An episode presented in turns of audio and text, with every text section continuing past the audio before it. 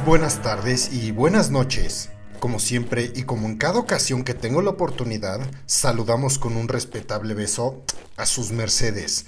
Bienvenidos a la segunda temporada de este tu podcast, Crónicas de Guerra, en donde yo, José Jorge Primus, el vikingo mexicano, seré su atento guía a través de este viaje y les narraré historias y anécdotas acerca de fieras y terribles batallas, de personajes que tal vez no conozcas y de eventos históricos tan increíbles que han quedado marcados con sangre y fuego en el tapiz de la historia, convirtiéndose de este modo en leyendas. Y como siempre, pues en esta época de la cultura de la cancelación, pues nunca se sabe. Cabe destacar que en este podcast no glorificamos la guerra ni apoyamos a ningún bando, sino que nuestra tarea es realzar el valor, el heroísmo y los gestos extraordinarios de cualquier hombre o mujer que fueron obligados a ensuciarse las manos en una guerra que ellos jamás escogieron. En pocas palabras, denunciamos la guerra y al soldado le brindamos el respeto que se merece.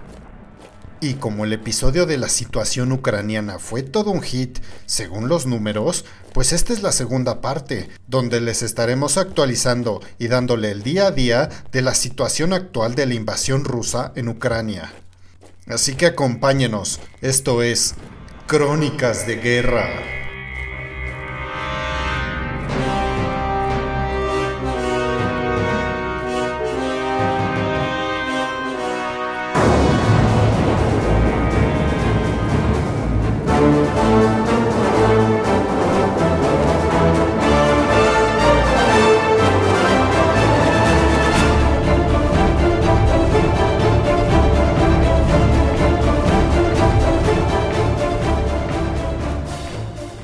Mis queridos podescuchas, como al parecer un idiota en un micrófono que tiene un podcast tiene más credibilidad que cualquier noticiero actual del occidente, pues aquí estoy yo para servirles y compartirles un panorama general y en ciertas partes muy concreto de la situación actual de la invasión rusa en Ucrania, para explicarles quiénes son los malos, quiénes son los más malos y quiénes son los menos malos, porque al parecer todos los actores políticos involucrados en este asunto pues son malos.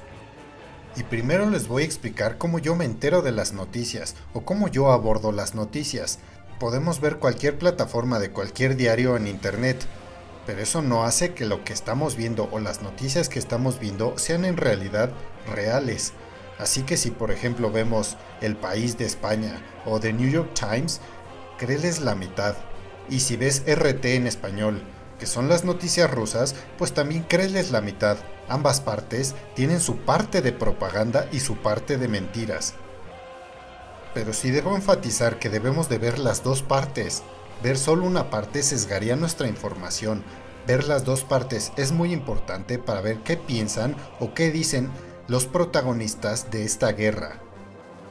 Y ojito aquí también debo de enfatizar que no por estar en contra o criticar al Occidente, a Europa y a la OTAN y a Estados Unidos, soy pro Putin, porque no es así, no te hagas chaquetas mentales. Primero criticamos la invasión de Putin a Ucrania, lo cual es un terrible crimen de guerra, y después criticamos a Estados Unidos y a la OTAN que en lugar de buscar soluciones pacíficas y diplomáticas, solo están escalando el conflicto. Y bueno, también remarcando la hipocresía de que los Estados Unidos han señalado que Rusia está realizando crímenes de guerra en Ucrania. Pues claro, es una guerra. Obvio que Rusia va a realizar muchos actos viles y despreciables, crímenes de guerra indecibles. Pero pues Estados Unidos bien sabe de eso, por eso lo señaló tan rápido. Como dicen en mi pueblo, el comal le dijo a la olla. Pero bueno, me estoy desviando del tema. Veamos, por ejemplo, qué dice la plataforma digital de elpaís.com, obvio en su versión de España. En primera plana dice la noticia Rusia rebaja sus objetivos militares y anuncia que se centrará en Donbass. Y aquí vean cómo está encuadrada la noticia, para que vean que el encabezado no siempre empata con la verdad, o el contenido de la nota completa. Dice la nota, el Ministerio de Defensa ruso ha afirmado este viernes que la primera fase de su invasión de Ucrania está, entre comillas, prácticamente concluida y que su objetivo es, entre comillas, controlar la región del Donbass, al este del país. Esto aparenta ser una rebaja de sus objetivos militares iniciales, en los que, en palabras del presidente ruso Vladimir Putin, se pretendía la, entre comillas, desnazificación de Ucrania. Sin embargo, el ministerio también ha afirmado que la guerra continuará hasta que se cumplan todos los objetivos y que no descarta el tomar ciudades como Kiev y Kharkov. Y aquí es donde digo, o sea, si se van a limitar al Donbass o no se van a limitar al Donbass. ¿Para qué están poniendo en el encabezado que los rusos solo se van a limitar en el Donbass si abajito van a decir que no descartan tomar ciudades como Kiev y Kharkov? Yo creo que Vladimir Putin no ha perdido tanto para ganar tan poco. No se va a detener en el Donbass. Pero bueno, qué sé yo, yo no soy un general militar ni un destacado estratega. Yo solo soy un idiota con un podcast en Spotify. Pero me late que Putin no se va a detener solo en el Donbass. Así que esta nota pues es un clickbait. En el encabezado te dice una cosa, pero pues en verdad en el cuerpo de la nota te dice otra. Y aquí otra nota que dice, el Kremlin reconoce que han muerto 1.351 de sus soldados en la invasión. En primer lugar, el Kremlin no dice que esto sea una invasión, dice que es una operación de seguridad. La manga del muerto, esto es una invasión, entonces está bien dicho. Y si el Kremlin dice que han muerto 1.351 de sus soldados, pues calcúlenle por ahí del doble o el triple. Porque ya saben cómo se las gastan los rusos. Y aquí hay una nota donde enumeran todas las sanciones económicas y demás que el occidente le ha impuesto a Rusia. Y esto me interesa mucho explicárselos porque aquí se ve que la mayoría de las sanciones que Estados Unidos y la Unión Europea y la OTAN le han impuesto a Rusia, pues tal vez castiguen al gobierno y a los oligarcas, pero también castigan muy feo al pueblo. Y ahí sí la verdad, eso no se vale. Ellos no son los culpables de que Putin haya invadido Ucrania. Y al que me diga, ay, es que el pueblo ruso eligió a su gobernante, también es un imbécil, porque pues los rusos pudieron haber escogido a Vladimir Putin como primer ministro por ahí de 1999, pero después de ahí, pues Putin se elegía solito primer ministro, vicepresidente, presidente, dictador, dios en Rusia, lo que él quisiera iba a poder lograrlo porque desde que llegó Putin, prácticamente las elecciones democráticas en Rusia pues se acabaron, así que la culpa no es del pueblo ruso de que Putin esté al mando. Y miren que se los dice con voz de experiencia un mexicano, sabedor de que el PRI gobernó por mucho tiempo el país sin que hubieran elecciones democráticas. Solo le hacían a la payasada como que habían elecciones, pero pues en realidad ellos escogían al próximo presidente que era prista y que era pues su cuate. Así que vivimos muchos años sin poder realmente elegir a nuestro gobierno. Pero bueno, regresando a lo que nos compete, que ahora mismo son las sanciones que le han impuesto a Rusia, empezamos por el 28 de febrero, donde se bloquean las reservas internacionales del Banco Central de Rusia. Suiza, que por toda su vida se la pasó siendo neutral en la Primera Guerra Mundial y en la Segunda Guerra Mundial, ahora se puso las pilas y decidió que también iba a sancionar a Rusia, pues muchos millonarios oligarcas e inclusive el gobierno ruso pues tienen su dinerito ahí guardado en los bancos suizos. Así que con esta sanción, pues esos mismos oligarcas millonarios y el gobierno ruso ya no pueden acceder al dinero que tienen guardado. Y pues sí, esto afecta principalmente al gobierno y a los oligarcas rusos, pero también afecta a la gente de a pie, a los ciudadanos rusos, pues el banco ruso, al ya no tener acceso a sus reservas, pues quieras o no fastidia a sus cuentavientes. También tenemos las sanciones a las personas y a otras entidades rusas, como las sanciones a 378 políticos, empresarios y entidades rusas, sanciones a Putin y a sus ministros, sanciones a oligarcas, propagandistas, políticos y militares, sanciones a Roman Abramovich y a otros empresarios destacados, y se prohibieron las transacciones con dos empresas públicas rusas. Y volvemos a lo mismo, yo no tengo problemas con que se sancionen a los socios o amiguetes de Putin quitándole su lana. Pero otra cosa es sancionar a las empresas rusas, pues los miles de ciudadanos rusos que trabajen allí se van a quedar sin chamba, y si se quedan sin chamba ya no van a tener dinero. Y si tú querido podescucha eres fan del fútbol, sabe lo que está pasando el Chelsea ahora mismo. Obligaron a Roman Abramovich a vender al Chelsea. Y ahorita mismo el Chelsea no tiene dueño, no tiene comprador. Los empleados y la plantilla del Chelsea pues están en el limbo, no saben ni quién les va a pagar. Digo, de los futbolistas no nos preocupamos tanto porque tienen muchos millones pues abajo del colchón, pero a la gente de administración, a los jardineros, al cuerpo técnico, a todos ellos pues quién chingas les va a pagar. ¿Ven a lo que me refiero?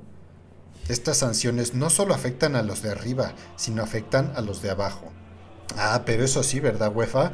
Tenemos equipos ingleses del que son dueños los jeques árabes de pues Arabia Saudita, que ahorita mismo están cometiendo genocidio en Yemen y pues a ellos nadie les dice nada. ¿O qué tal? Vamos a tener el Mundial en Qatar en diciembre de este año. Y Qatar es un lugar donde aún no se respetan los derechos de las mujeres, a las cuales al parecer apedrean o agarran a latigazos por haber enseñado pues mucho cuerpo o haber sido infieles a sus maridos, o a lo mejor solo desobedientes donde muchos, si no es que miles de obreros murieron en la realización de los estadios debido a las pobres condiciones laborales, pero pues también ahí pues no pasa nada. Estoy de acuerdo, sancionen a los oligarcas rusos, a los compadres de Putin, pero también sancionen a los dueños árabes de los equipos ingleses. No se pueden medir los mismos crímenes con una vara distinta.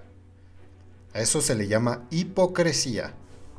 También se sancionó al sector energético en ruso, como por ejemplo se prohibió vender a Rusia material para el refinado de petróleo, se prohibió invertir en el sector energético ruso y se restringió las exportaciones para la industria energética. Y también como olvidar que Joe Biden, la momia que está sentada en la Casa Blanca, decretó que Estados Unidos ya no compraría petróleo de Rusia.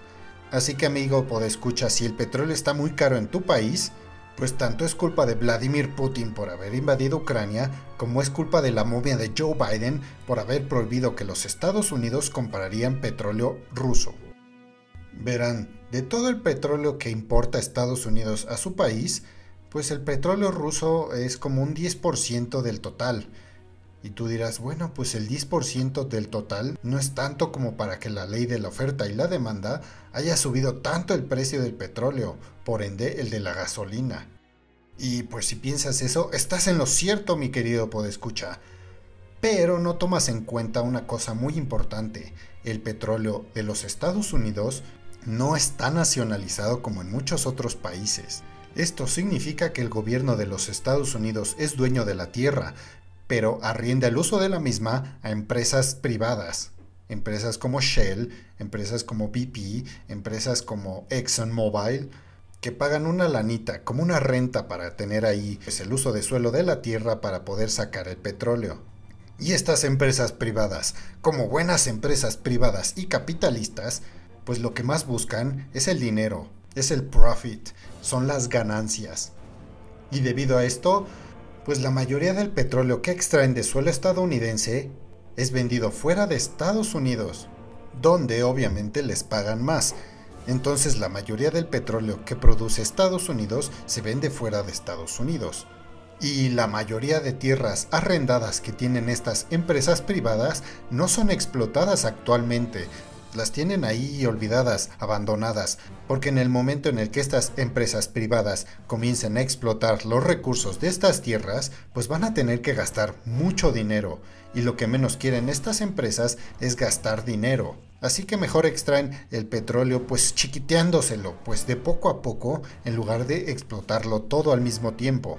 Y si a eso le sumamos que venden la mayoría del petróleo que sacan fuera de Estados Unidos, y si a eso le sumamos que ahora los Estados Unidos dejó de comprarle petróleo a Rusia, y si a eso le sumamos que para cumplir las demandas de petróleo de los estadounidenses, aunque las empresas privadas comiencen a taladrar y hacer sus obras para extraer el petróleo de esas tierras que tienen ahí abandonadas, tardarían al menos 3 o 4 años para que comience a sacar petróleo. Pues ahí tienen la ley de la oferta y la demanda. Hay ahorita mucha demanda por petróleo, pero muy poca oferta, por eso los precios se fueron a las nubes.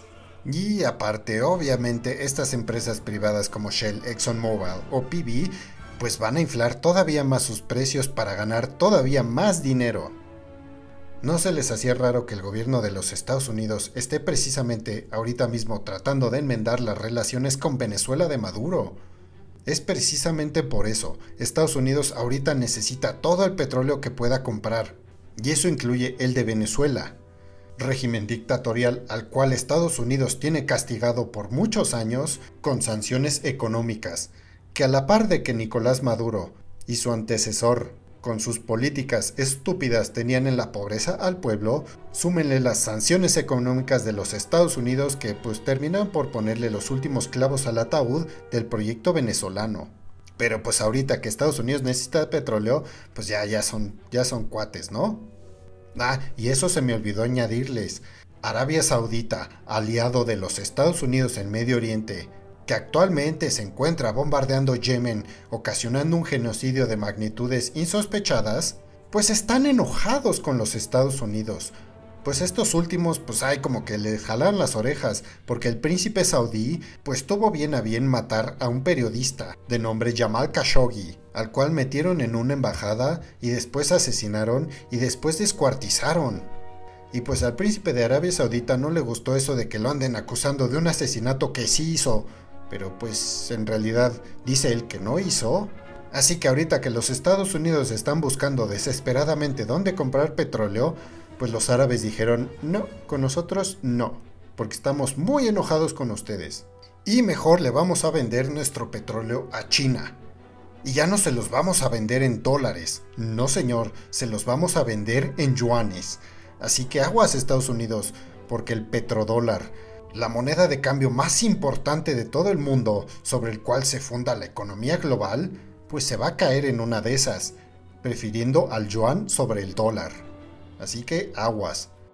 Ah, cuántas ramificaciones tiene una invasión Rusia a Ucrania, ¿verdad? Es lo malo de la globalización, lo que sucede allá nos pega aquí, bueno, volviendo con el tema de las sanciones a Rusia, también tenemos las sanciones financieras, donde se prohíben las operaciones de inversión en entidades rusas, se restringe el acceso al mercado de la Unión Europea para las entidades rusas, se prohibió aceptar depósitos de más de 100.000 euros al se prohibió aceptar depósitos de más de 100.000 euros a los ciudadanos rusos, se prohibió suministrar billetes de euros a Rusia y se restringió el acceso al sistema SWIFT a siete bancos rusos.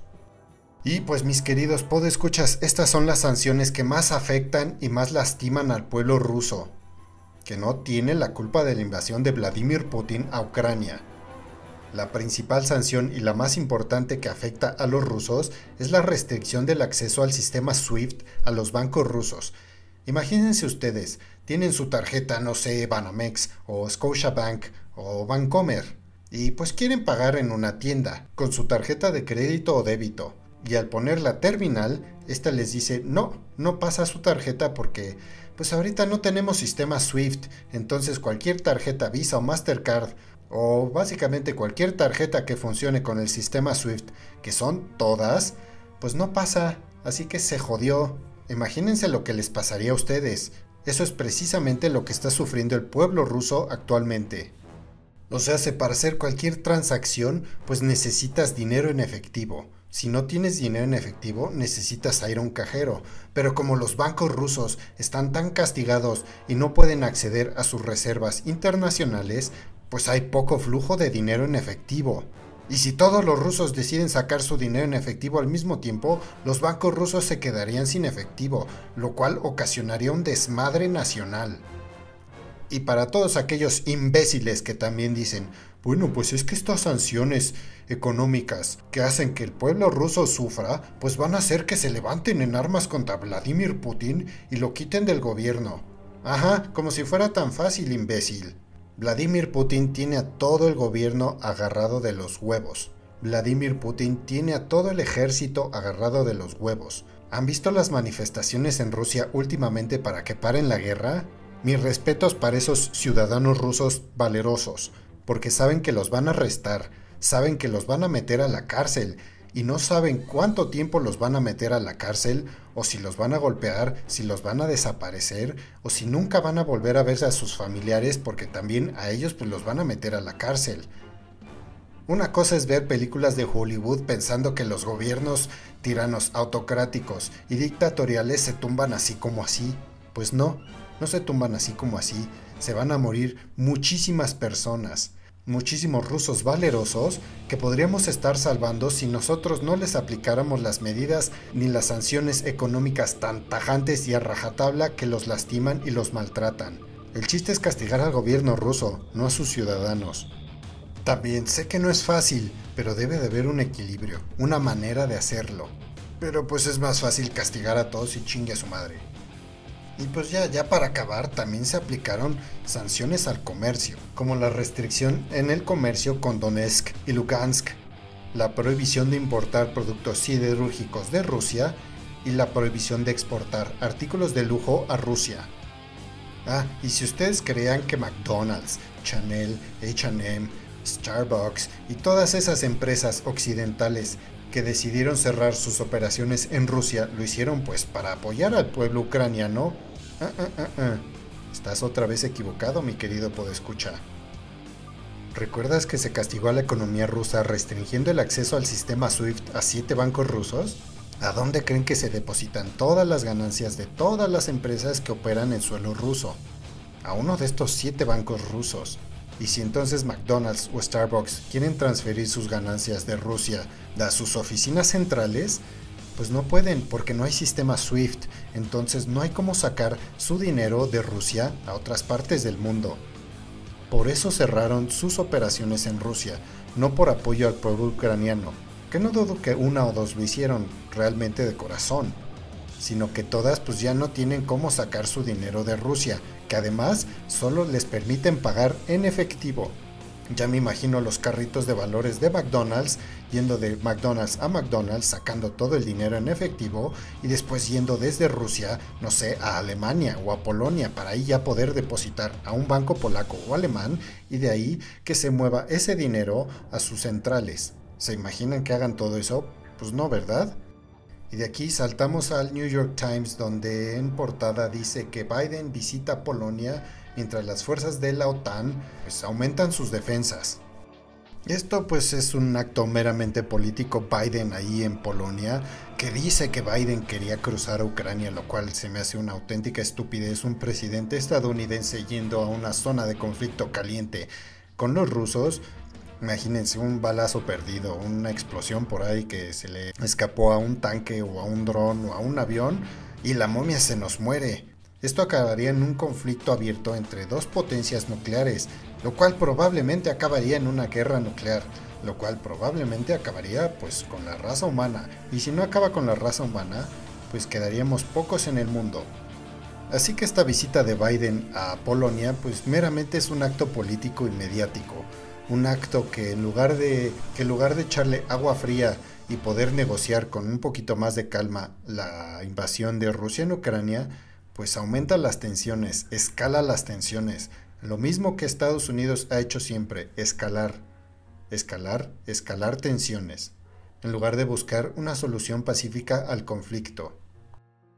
También hay otra nota que dice que Alemania busca moverse rápidamente para cortar su dependencia energética de Rusia. Por si no lo sabían, del 100% del gas natural que usa Alemania, el 60% viene de Rusia. Y otros tantos países europeos pues compran el gas ruso porque es muy económico.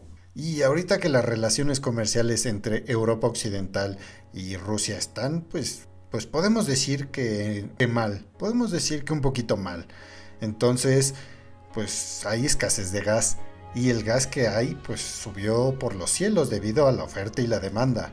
Entonces en muchos países de Europa ahorita están pagando un 50 o 60% más por el gas que consumían hace un mes. Imagínense esa barbaridad. Además de que prepárense el precio del trigo, por ejemplo, que Ucrania es de los productores más grandes de trigo a nivel mundial, y al estar sumido en una invasión rusa, pues ahorita ese trigo no se está produciendo. Entonces va a dejar de haber mucho trigo, entonces va a haber escasez de trigo, entonces la ley de la oferta y la demanda va a dictar que el precio de ese trigo que todavía existe suba porque la demanda pues no baja.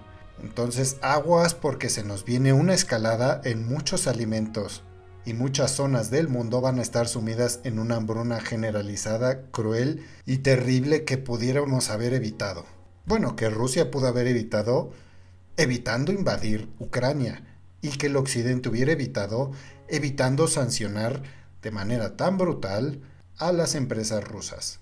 Porque también castigamos a empresas rusas que producen este trigo y como el comercio entre Rusia y el mundo entero está parado, pues ahorita el trigo que producen estas empresas rusas no se puede comprar en Occidente. O sea, la momia Joe Biden, la OTAN y la Unión Europea decidieron bien a bien que también sus ciudadanos pues tendrán que sufrir un poco, gastando más por gas, gasolina, trigo y muchos alimentos y en algunos casos pues se tendrán que morir de hambre o de frío. Pero el chiste es sancionar a los rusos para que sufran, aunque nosotros también estemos sufriendo. Ah, y otro dato súper importante. Rusia es el principal productor de fertilizante a nivel mundial. Ahorita no podemos hacer comercio con Rusia, entonces todo su fertilizante se les va a quedar a ellos. Y nosotros no vamos a tener tanto fertilizante y el poco que hay va a estar muy caro. Y sin fertilizante no va a haber grandes cultivos, y sin grandes cultivos no hay grandes cosechas, y si no hay grandes cosechas no hay alimento, y si no hay alimento hay hambre. Entonces, de nuevo, nuestros dirigentes occidentales, sabiendo esto, siguen, siguen y siguen castigando económicamente a Rusia. Aunque también ya no se sabe para quién es el castigo, si para el pueblo ruso o para Europa y Norteamérica y pues el resto del mundo. Ay, pero bueno, ahora vamos a RT, que son noticias rusas, lo cual también debemos de tomar, como ya lo mencioné anteriormente, pues creerles la mitad o menos de la mitad, pero uno se va haciendo la idea de qué es lo que piensan del otro lado. En RT en español tenemos en primera plana eh, que López Obrador se defiende ante la información del Comando Norte estadounidense acerca de que hay muchísimos espías rusos en México. Bueno, yo de Andrés Manuel López Obrador no tengo ninguna cosa buena que decir. Y ahora que el Comando Norte de Estados Unidos nos acusa, bueno, no acusa, dice que hay muchísimos espías rusos en México, que es el país donde más espías rusos hay, lo más simpático de todo esto es saber cómo llegaron a esa conclusión o saber por qué dicen esas declaraciones. Estados Unidos, como saben, tiene un aparato de espionaje brutal en todo el mundo. Y pues a nosotros los mexicanos nos espían constantemente, pues somos sus vecinos pobres, ¿no?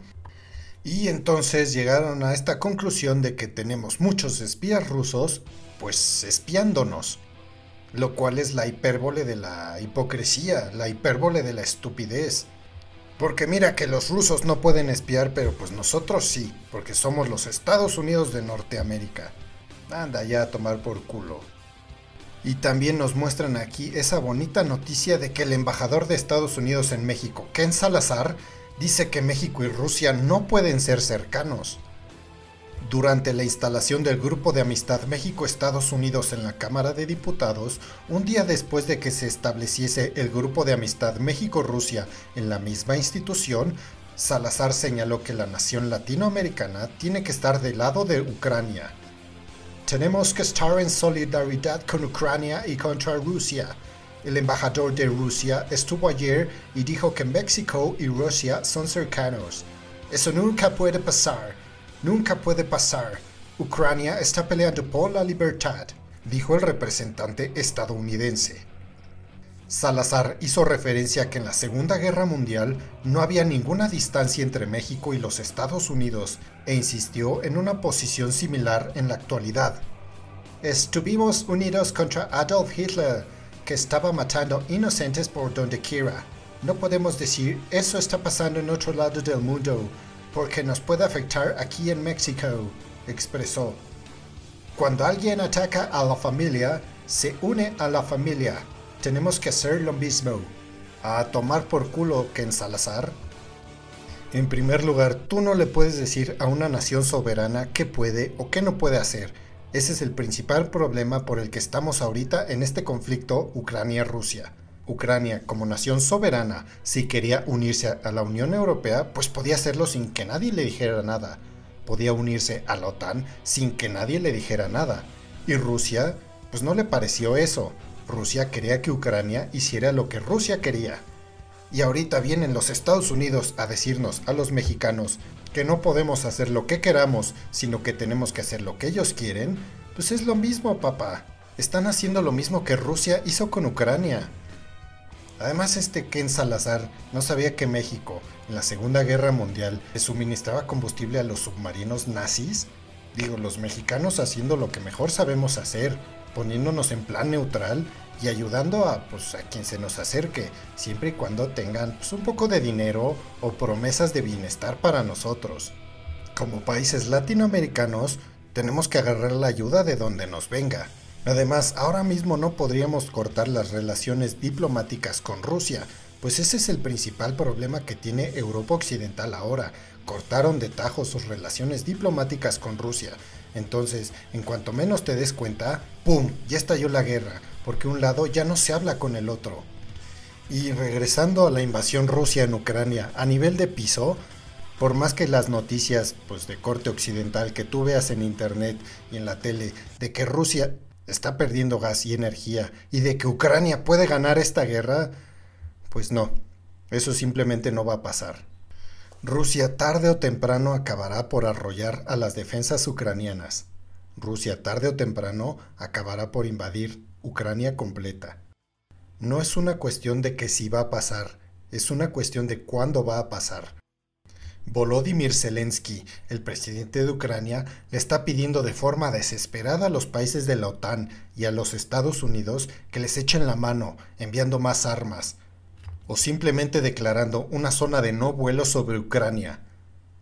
Todas estas peticiones de Volodymyr Zelensky son entendibles, pero no se pueden cumplir. Por ejemplo, en el momento en el que se declare una zona de no vuelo sobre Ucrania, eso no significa que los rusos digan, ay, esta es una zona de no vuelo, ya no podemos volar. No, una zona de no vuelo significa que los Estados Unidos o cualquier país de la OTAN tendrían que tumbar del cielo ucraniano a los aviones o helicópteros rusos, ya sea mediante un sistema antiaéreo defensivo o mediante cazas y aviones de combate de la OTAN, lo cual supondría que las fuerzas de los Estados Unidos o la OTAN tuvieran un conflicto directo con las fuerzas del ejército ruso, lo cual desencadenaría efectivamente en la Tercera Guerra Mundial. O también está la petición de Volodymyr Zelensky de que les envíen aviones de caza. El chiste es que ahorita en Ucrania no hay aeródromos militares o aeropuertos civiles disponibles porque todos los que había Rusia ya los destruyó lo cual significa que los aviones militares que les prestaría la OTAN o los Estados Unidos tendrían que despegar de una nación de la OTAN como Polonia, Moldavia o Rumania, lo cual sería visto por Rusia como un acto directo de guerra, lo cual obviamente también desencadenaría en la Tercera Guerra Mundial. Como ven ahora, cualquier estrategia militar fuera de la diplomacia desencadenaría en una Tercera Guerra Mundial, lo cual seguramente desencadenaría en una guerra nuclear entre Estados Unidos y Rusia, lo cual haría que más de la mitad del mundo estallara en pedacitos. Si los líderes occidentales no quieren que estalle una tercera guerra mundial, lo único que pueden hacer es seguir dotando de armas defensivas a Ucrania y esperar que resistan lo más posible e inflijan las bajas más numerosas al invasor ruso. Sí, sé que suena horrible, sí sé que suena cruel y despiadado, que dejemos solos a los ucranianos que están luchando una guerra para defender a su nación. Pero imagínense el otro escenario. Imagínense que por proteger a Ucrania, de repente estalla la tercera guerra mundial y a todos nos carga la chingada. Eso tampoco está padre, eso es más cruel y eso es más inhumano. Así que lo único que podemos hacer es desear de todo corazón que les entre algo de prudencia al pinche loco de Vladimir Putin a los líderes occidentales del mundo. Sé que esta postura no es nada popular, sé que esta postura va en contra de muchas cosas, pero pues yo creo que es la postura correcta. Por lo menos yo tengo una familia y no quiero que mueran bajo un invierno nuclear. Ah, y otra nota que encontré por ahí. Una nota que me sacó una sonrisota la portavoz del ministro de Asuntos Exteriores de China ha exigido que los Estados Unidos y la Alianza Atlántica, o sea la OTAN, pidan perdón por los ataques en Yugoslavia, Irak, Siria y Afganistán. Y dijo, Estados Unidos y la OTAN no están en condiciones de juzgar a ningún país. Ostensiblemente desde la posición de alta moralidad, hasta que se disculpen y compensen el daño y el sufrimiento que han causado a la gente de Yugoslavia, Irak, Siria y Afganistán. Hace 23 años, el 24 de marzo de 1999, la OTAN atacó a la antigua Yugoslavia, utilizando unos 2.300 misiles y 14.000 bombas, incluyendo proyectiles de racimo y uranio empobrecido. Y añadió que más de 2.000 civiles murieron, miles resultaron heridos y más de 200.000 perdieron sus hogares como resultado de los bombardeos. Digo, no es que tampoco China sea una autoridad moral superior a los Estados Unidos y a los países de la OTAN, pero por lo menos les dio un sasca, señalando su absoluta hipocresía.